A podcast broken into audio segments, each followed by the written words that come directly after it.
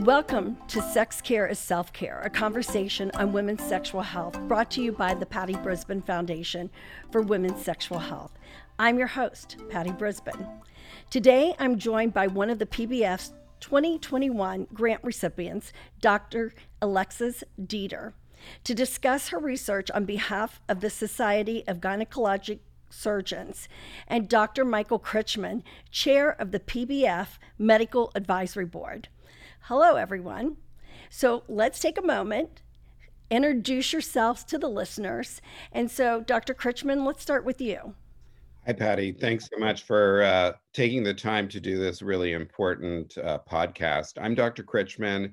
I have been with the PBF Foundation for many years. It's one of my uh, passion projects. I'm the chair for the medical board, and I'm really excited to be here and really help promote um, our mission. And really, we're funding amazing grants. And I'm really excited that we're going to be doing this discussion with grant recipients.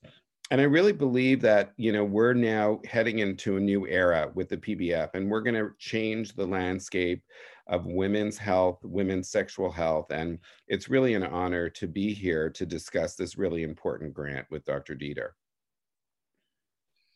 Hi, yeah, so I'm Alexis Dieter. I'm a urogynecologist uh, at MedStar Health in Washington, D.C. Um, I, my background is OBGYN training and then a fellowship in what's called female pelvic medicine and reconstructive surgery, which is a very long name for urogynecology. And I'm the primary investigator on this study looking at um, treatment for women with lichen sclerosus. Thank you so much for joining us here this morning. I'm going to start with you, Dr. Dieter. What is the Society of Gynecologic Surgeons? What do they do? What, do, what is that all about? So it's a society that was started a long time ago, I think rather informally, and now has become um, one of the leading societies in our field focused on um, the surgical fields within OBGYN. So it includes people from um, general gynecology, um, female pelvic medicine and reconstructive surgery or urogynecology, uh, GYN oncology, and then minimally invasive gynecologic surgery, which is sort of a newer subspecialty. Um, and it's a wonderful society that really contributes to our field in many different ways through research, education, um, and dissemination of information. Um, to become a member of it, you actually have to be voted into the society. So it's one of the smaller ones um, within our field, but it has a really wonderful uh, membership population. And um, so we have yearly meetings and they release different guidelines and things like that, in addition to doing um, annual conferences where people are able to present their research to the community.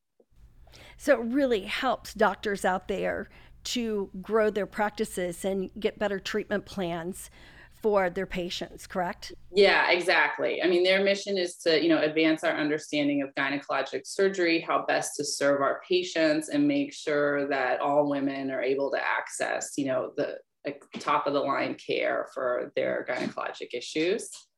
And then That's within um, i don't know if you were going to ask about the core group but i'm happy to talk about now or in a yeah. little bit no, go ahead. Talk about um, the core. So there's within the SGS, they just started sponsoring what's called the core group. Um, and that was initially started um, uh, by some junior faculty members. Dr. Cara Grimes was the founder, and then um, Cheryl Iglesia, Kim Kenton, and Holly Richter, kind of the mentors on that. And now it's been formally adopted by SGS, which again just shows really their commitment to advancing our knowledge and supporting investigators in this field. Um, and so it's out there basically to allow people from all different sites across the country who want to do collaborative research where they're able to really reach a larger population um, in order to get better results and better information to help inform our decision making. Um, and it's a wonderful new um, I guess, uh, network within the Society of Gynecologic Surgeons that we're really excited about. I'm excited to see you excited about this. Um, let me ask you a question here. Your study is investigating a new treatment for lichen sclerosus. What is lichen sclerosus, and how many women are really affected by this? Yeah, so it's a um, very, it's a relatively common condition. It's something that a lot of women may not even know they have. Um, and it's commonly kind of underdiagnosed until you reach maybe a GYN specialist. Um, so it's basically a condition that mainly affects like the vulvar skin, which is kind of outside tissues on the vagina, like the labia um, and um, kind of the area between the anus and the vagina called the perineum. Um, and it can cause symptoms of like irritation, um, burning, pain, and um, also cause changes in appearance that are consistent. Like the typical things you see is kind of a lightening of the color of the skin, a thinning out. They used to call it kind of the classic thing would be a cigarette paper um, appearance, which I don't think any of the medical students now even know what cigarette paper looks like, but for older people, you may know. um, and so it um, also they see like the labial architecture changes so that you have less prominence of the labia and in some more advanced cases the skin can actually start to adhere together. So it causes issues with urination obviously sexual function and just general kind of comfort in that area. And then there's a very low risk with lichen sclerosus over time of actually developing like a, a precancerous or cancerous change within the skin. Um, and so that's another reason why we're really focused on learning how to best control this to hopefully reduce the chance of that happening to anyone. In terms of, oh, I was going to say, in terms of who, who's affected, it's mainly um, women with low estrogen levels. So we see kind of a peak in postmenopausal women. And then also sometimes it happens in women and like young girls who haven't yet gone through menarche um, as well. So, what's the percentage of women who are actually affected by this?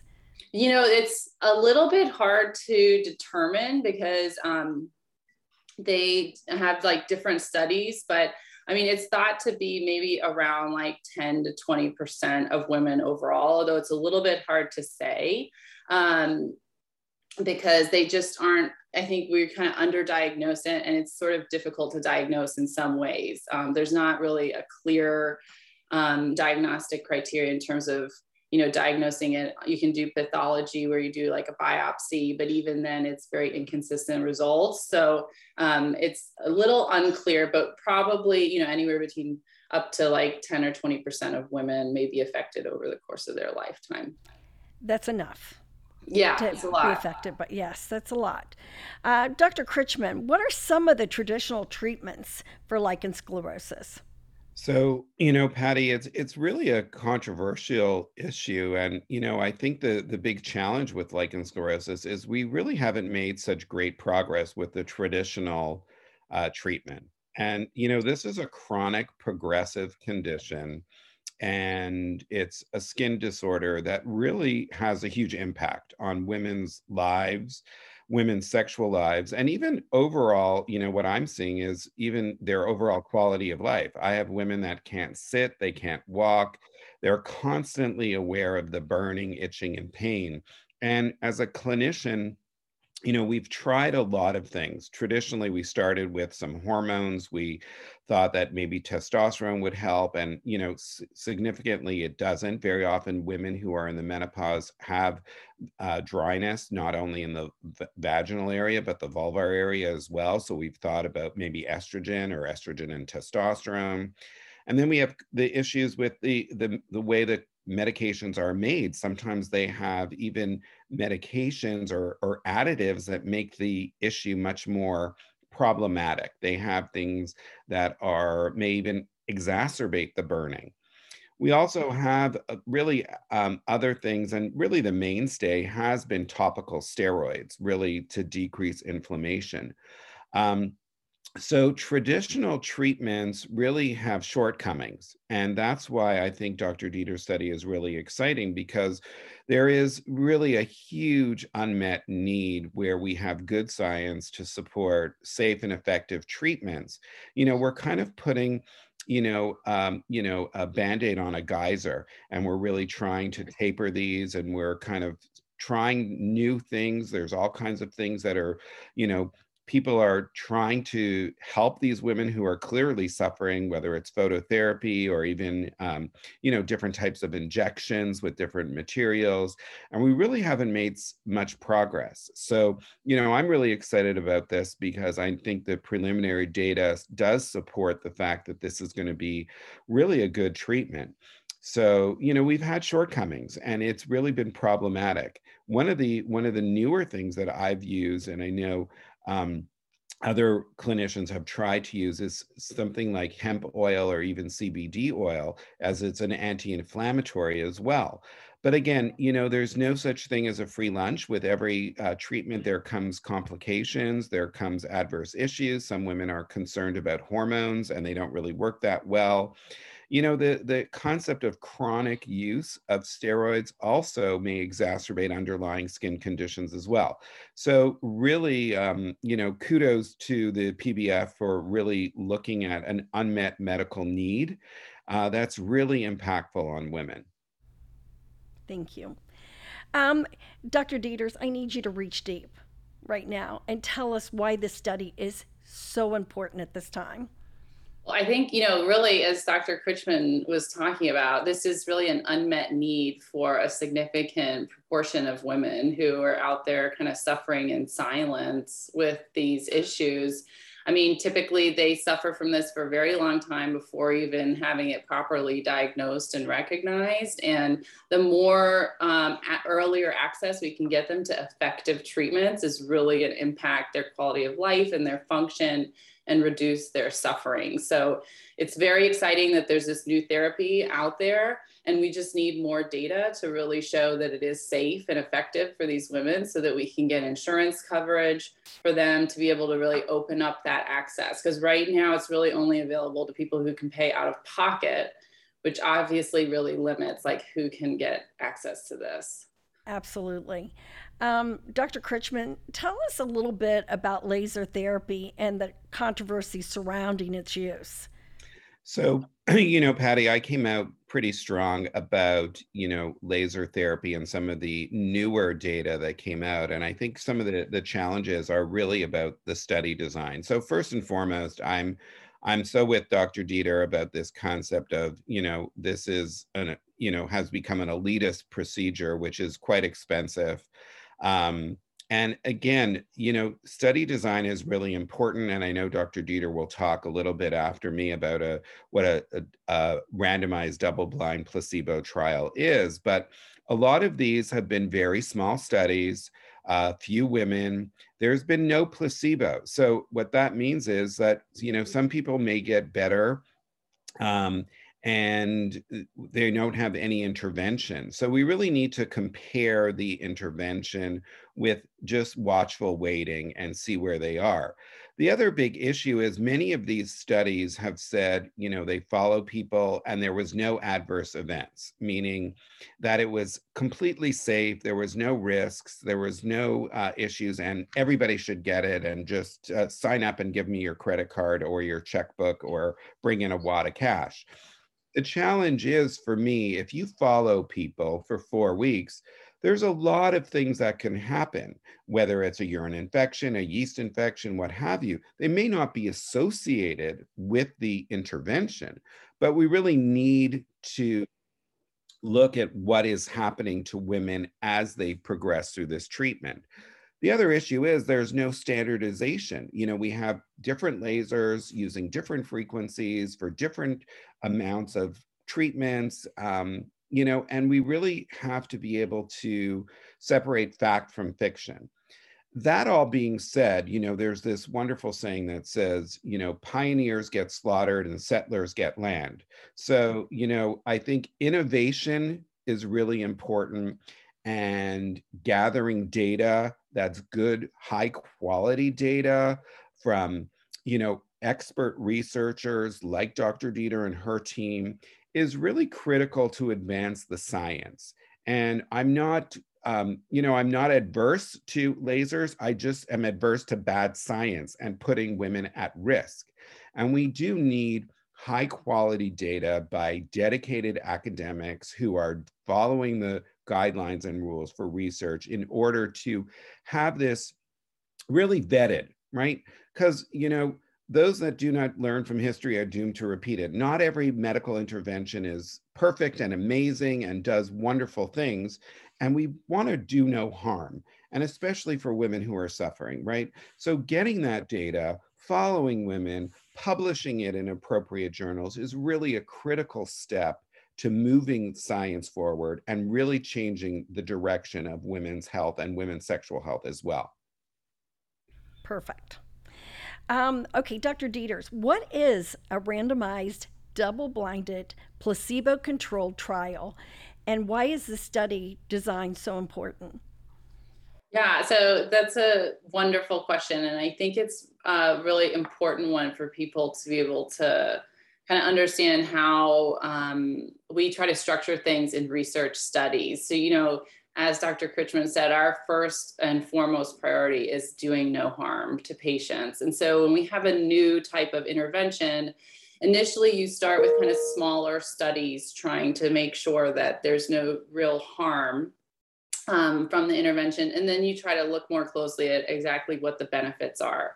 When we're doing studies, what we try to do is control as many uh, factors as we can in terms of how people's awareness of being assigned different treatments is going to affect their perception. And that includes the researchers as well as the participants. So we know that if people know what treatments they're getting, that can change a little bit their perception of how they're doing. So there's always a placebo effect that you see in trials. So even in people who are in a trial, who are given no treatment, but they aren't aware of it and they think they're getting something, they will see some improvement. But we, so that's why we have to kind of compare between those. So a, a randomized trial takes a group of women, all who have similar kind of um, background in terms of their you know condition and their treatment goals and who have all chosen to enroll we randomize them like a flip of a coin to one treatment or the other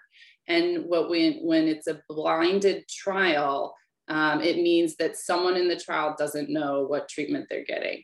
And that can be either the participant or the research team. And double blinded means that both sides don't know.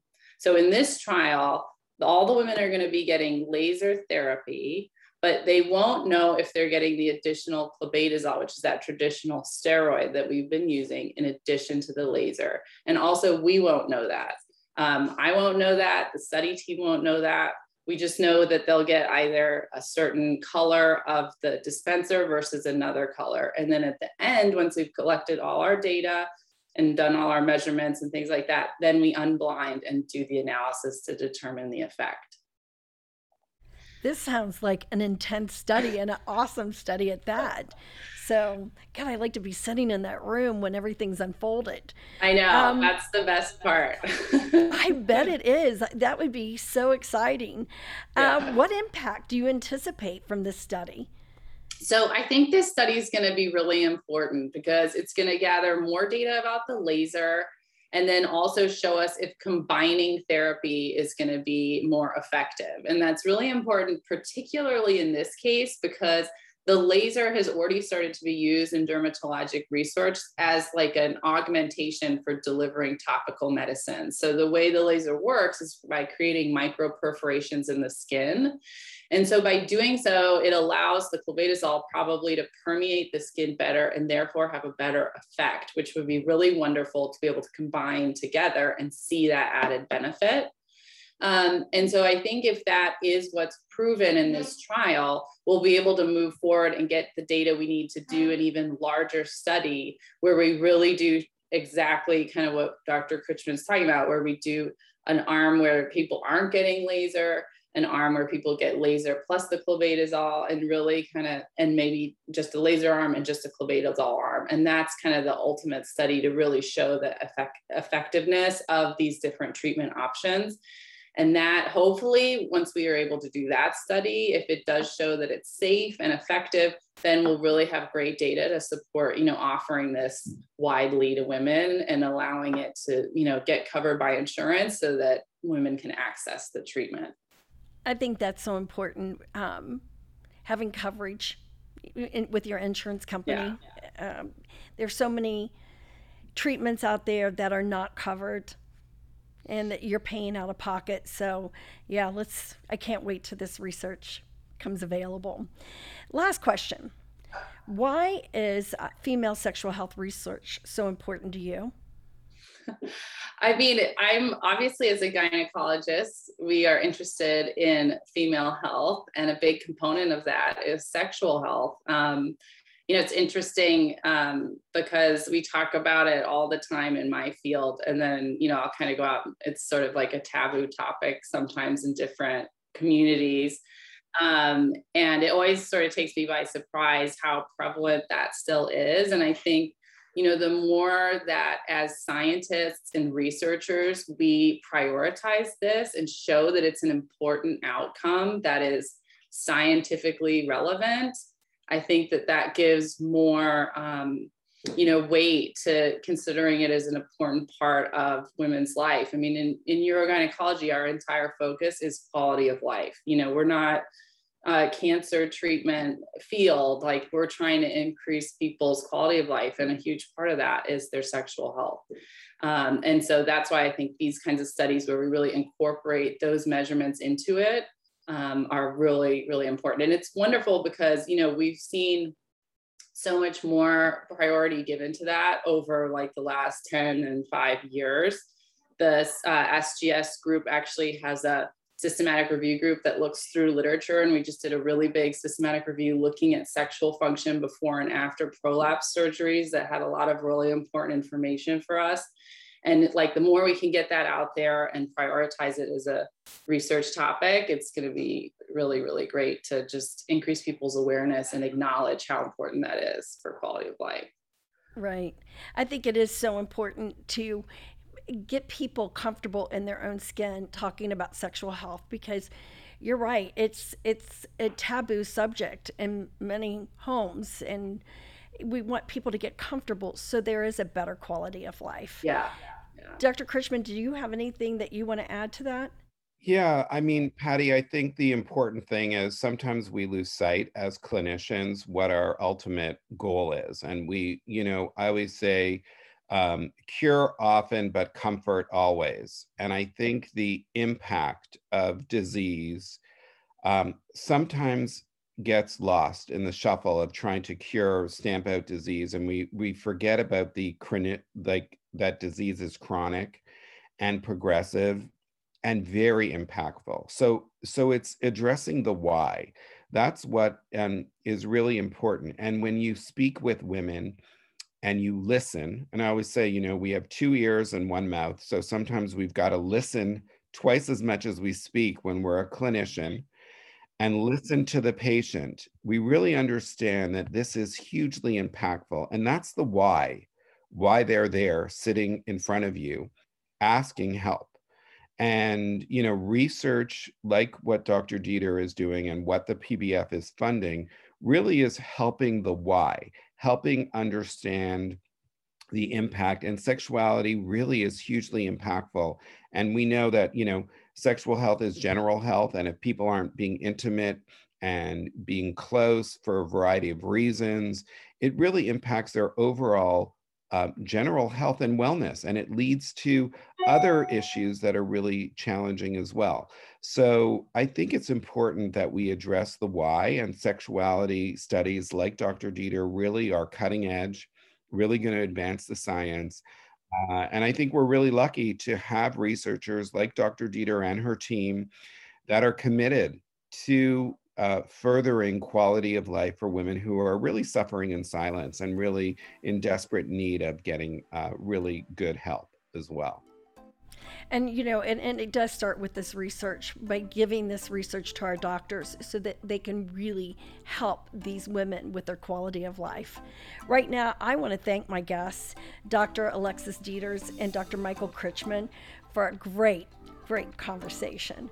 For more information on the Patty Brisben Foundation and sexual health and our six area focuses, visit thepattybrisbenfoundation.org.